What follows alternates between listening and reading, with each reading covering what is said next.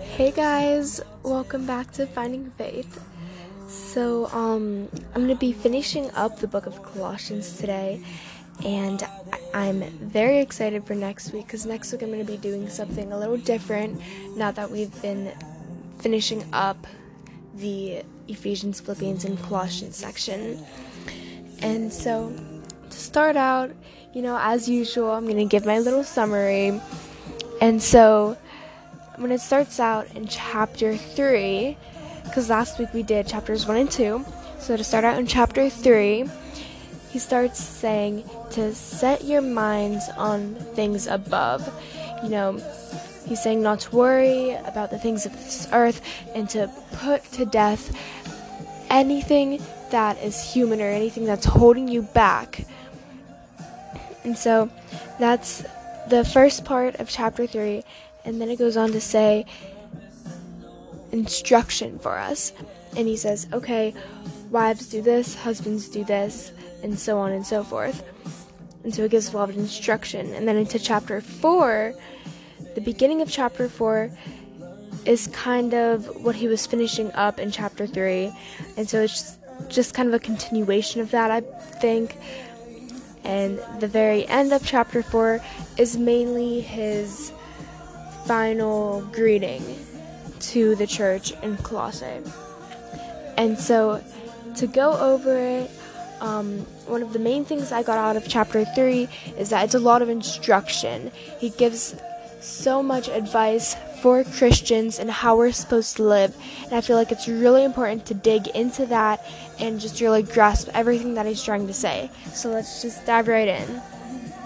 So, verse 3 of chapter 1 says how we were dead in our transgressions.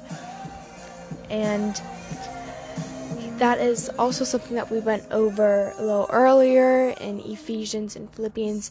He's mentioned that in like every letter that he's written, he's mentioned how we were dead in our transgressions and how God made us alive. And so, to read the first few verses, since then you have been raised with Christ. Set your hearts on things above, where Christ is, seated at the right hand of God.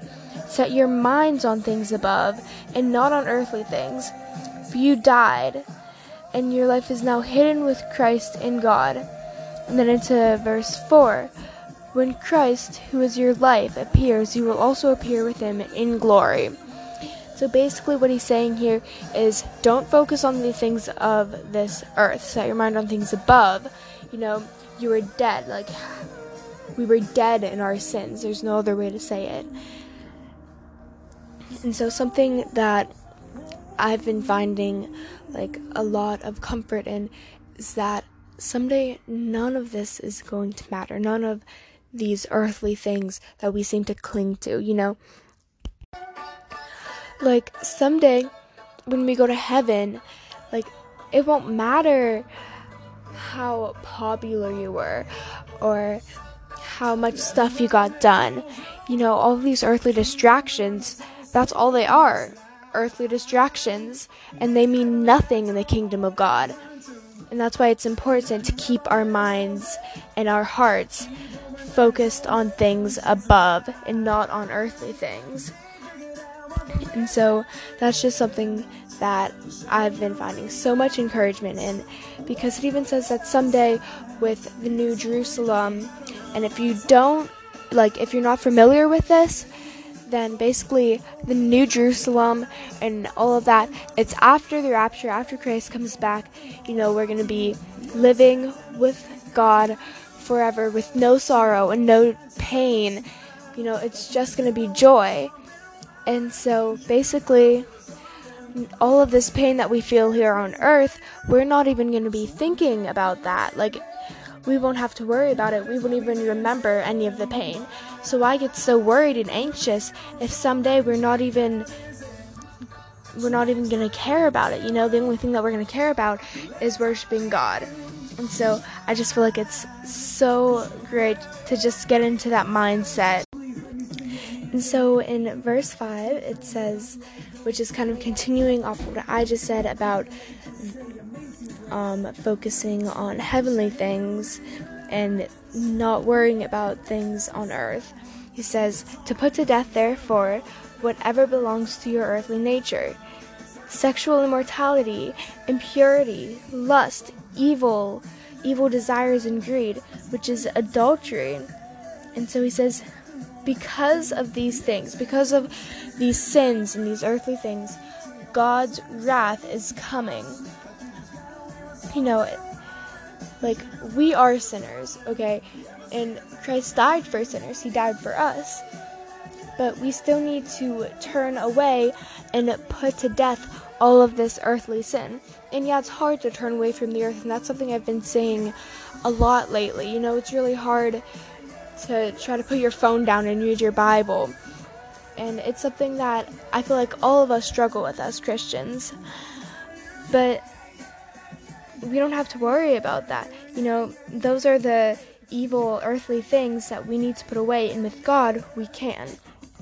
So in verse 7, it says that you used to walk in these ways in the life you once lived.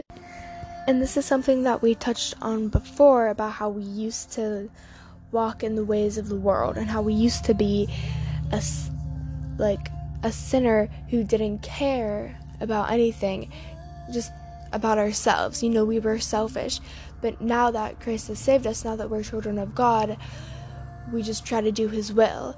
And as we're still sinners and we still sin every day, now we're forgiven. And so in verse 8 it says that we must also rid ourselves of all of these things. And so he tells us things that we need to rid ourselves of. So anger, rage, slander, and filthy language from your lips. Okay, I'm just gonna touch on this really fast because I know a lot of Christians swear. You know, they might do it to seem cool, or maybe they're just so used to using that type of language, that's what they do. But Paul is saying right now to rid the filthy language from your lips. You know, that is also one of the things that we need to put to death as Christians.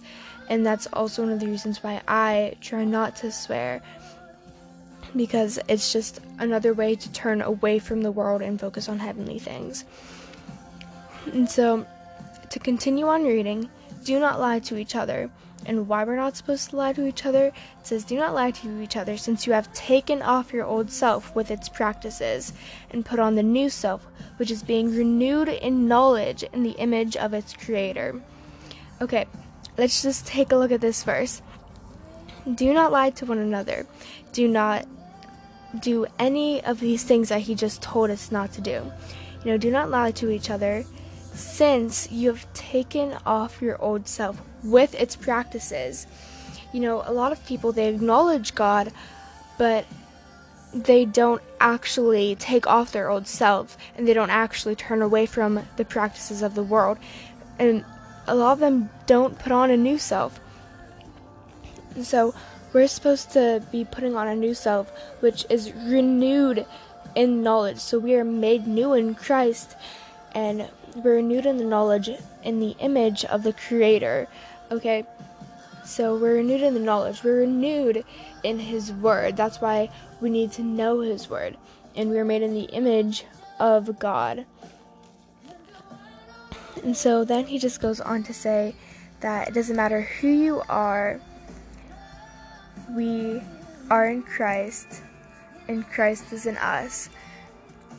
And so that is what the last few verses of that little section mean. And so, what I think is really important, verses 12 through 14, there's just so, so much in these few verses. And so, I'm going to read them through really fast and then go over what I think they mean and what they're kind of saying to me.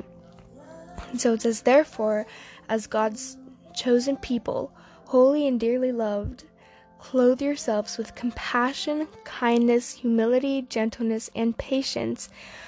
Bear with each other and forgive one another. If any of you has a grievance against someone, forgive as the Lord forgave you.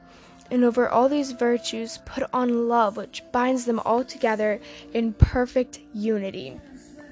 And so, to start out, I'm going to say, how he calls us holy and dearly loved.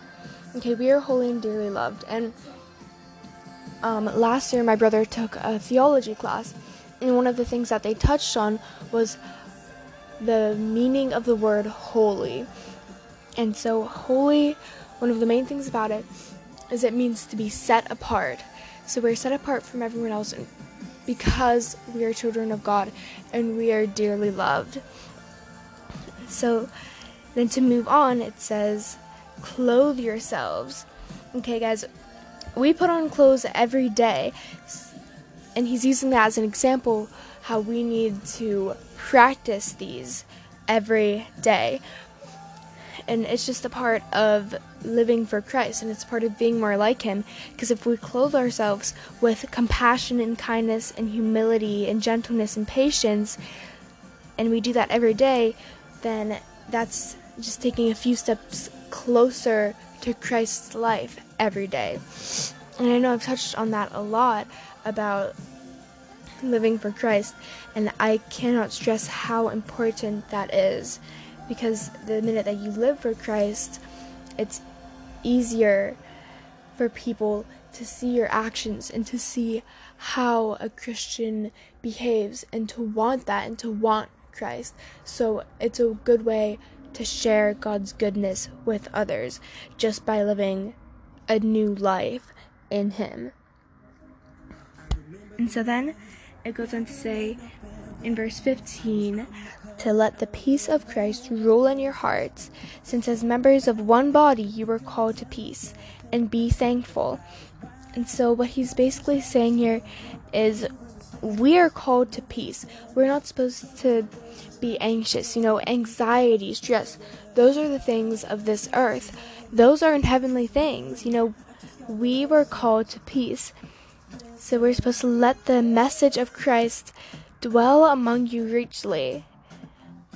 Okay, so we need to let God's message, let the good news dwell in us.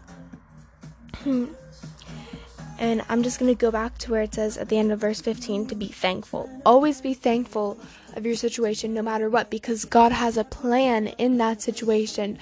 He has a way and He is going to turn that situation into something great. And you may not be able to see it now, but someday you will be able to see it. And you will be so thankful whenever you look back. And so I'm going to go to verse 17 of chapter 3, where it says, And whatever you do, whether in word or deed, do it all in the name of the Lord, and giving thanks to God the Father through him.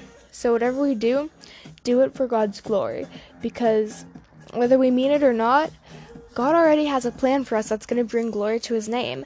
So be thankful no matter what situation you're in because He's going to use that situation for His glory. So you might as well enjoy the ride.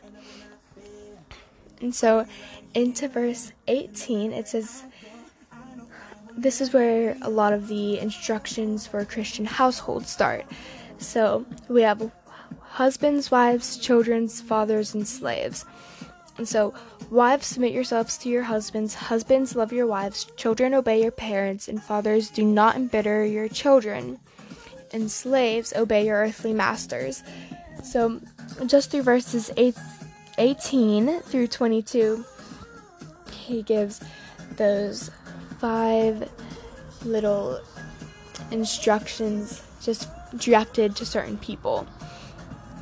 And so, I'm going to go and I'm going to read through verses 22 through 25, just a few verses, just because they're full of so, so much, and there's just a lot you can get out of them. So it says, Slaves, obey your earthly masters in everything, and do it. Do it not only when their eyes on you and to get their favor, but with certainty of heart and reverence for the Lord. And so, the way that I interpret this verse is don't only obey your earthly masters to get their favor when their eyes on you, but also do it as if you were doing it for the Lord and do it because you respect Him. And I feel like that's the way that we all need to live. You know, verse 23 says, Whatever you do, work it with all your heart as if working for the Lord and not human masters. And into verse 24 since you know that you will receive an inheritance from the Lord as a reward, It is the Lord that you are serving. So it doesn't matter what we're doing on earth, do it as if we're doing it for Christ and do it with all of our heart because we do have a reward in heaven. You know, we're building up a reward in heaven. And so into verse 25, anyone who does wrong will be repaid for their wrongs, and there is no favoritism. So I've touched on this before, but I'm going to go over it really fast. God doesn't care who you are, you know, like the things of this earth, whether you're rich or poor, you will be repaid for your wrongs. And you need to just let God take care of that. If you work and do everything for Him and just do His will, then you don't have to worry about people getting, I guess, what they deserve because God's got that coming. You know, God has literally everything covered. So all we have to worry about is spreading his goodness. Like he's got us covered. So we don't have to be anxious. We don't have to worry about anything of this world. And so it says just I feel like this is um, kind of a transition in from chapter 3 to chapter 4 because chapter 4, verse 1 says, Masters, provide for your slaves what is right and fair, because you know you also have a master in heaven. So he's just kind of saying, Well, you have a master in heaven, and, you know, God provides for you, so you need to provide for your slaves what is right and fair, the same way he does for you. And so then, chapter 4, verse 2 says to devote yourselves to your prayer, being watchful and thankful. And pray for us too, that God may open a door for our message, so that we may proclaim the mystery of Christ, for which I am in chains. And so that was verse 2 and into verse 3. So basically, pray and He will open doors. And I feel like that's something really important. All you have to do is pray and God will tell you what you're supposed to do. You know, it says, trust in the Lord with all your heart and in all your ways acknowledge Him. You know, like, I'm pretty sure it says that in Proverbs, but honestly, I'm not sure. But that little section says, like, lean not on your own understanding, but put God first. You know, don't rely on yourself, rely on God, and He will direct your paths.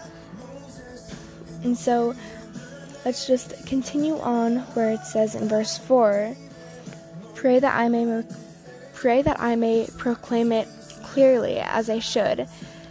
Be wise in the way that you act towards outsiders and make the most of every opportunity.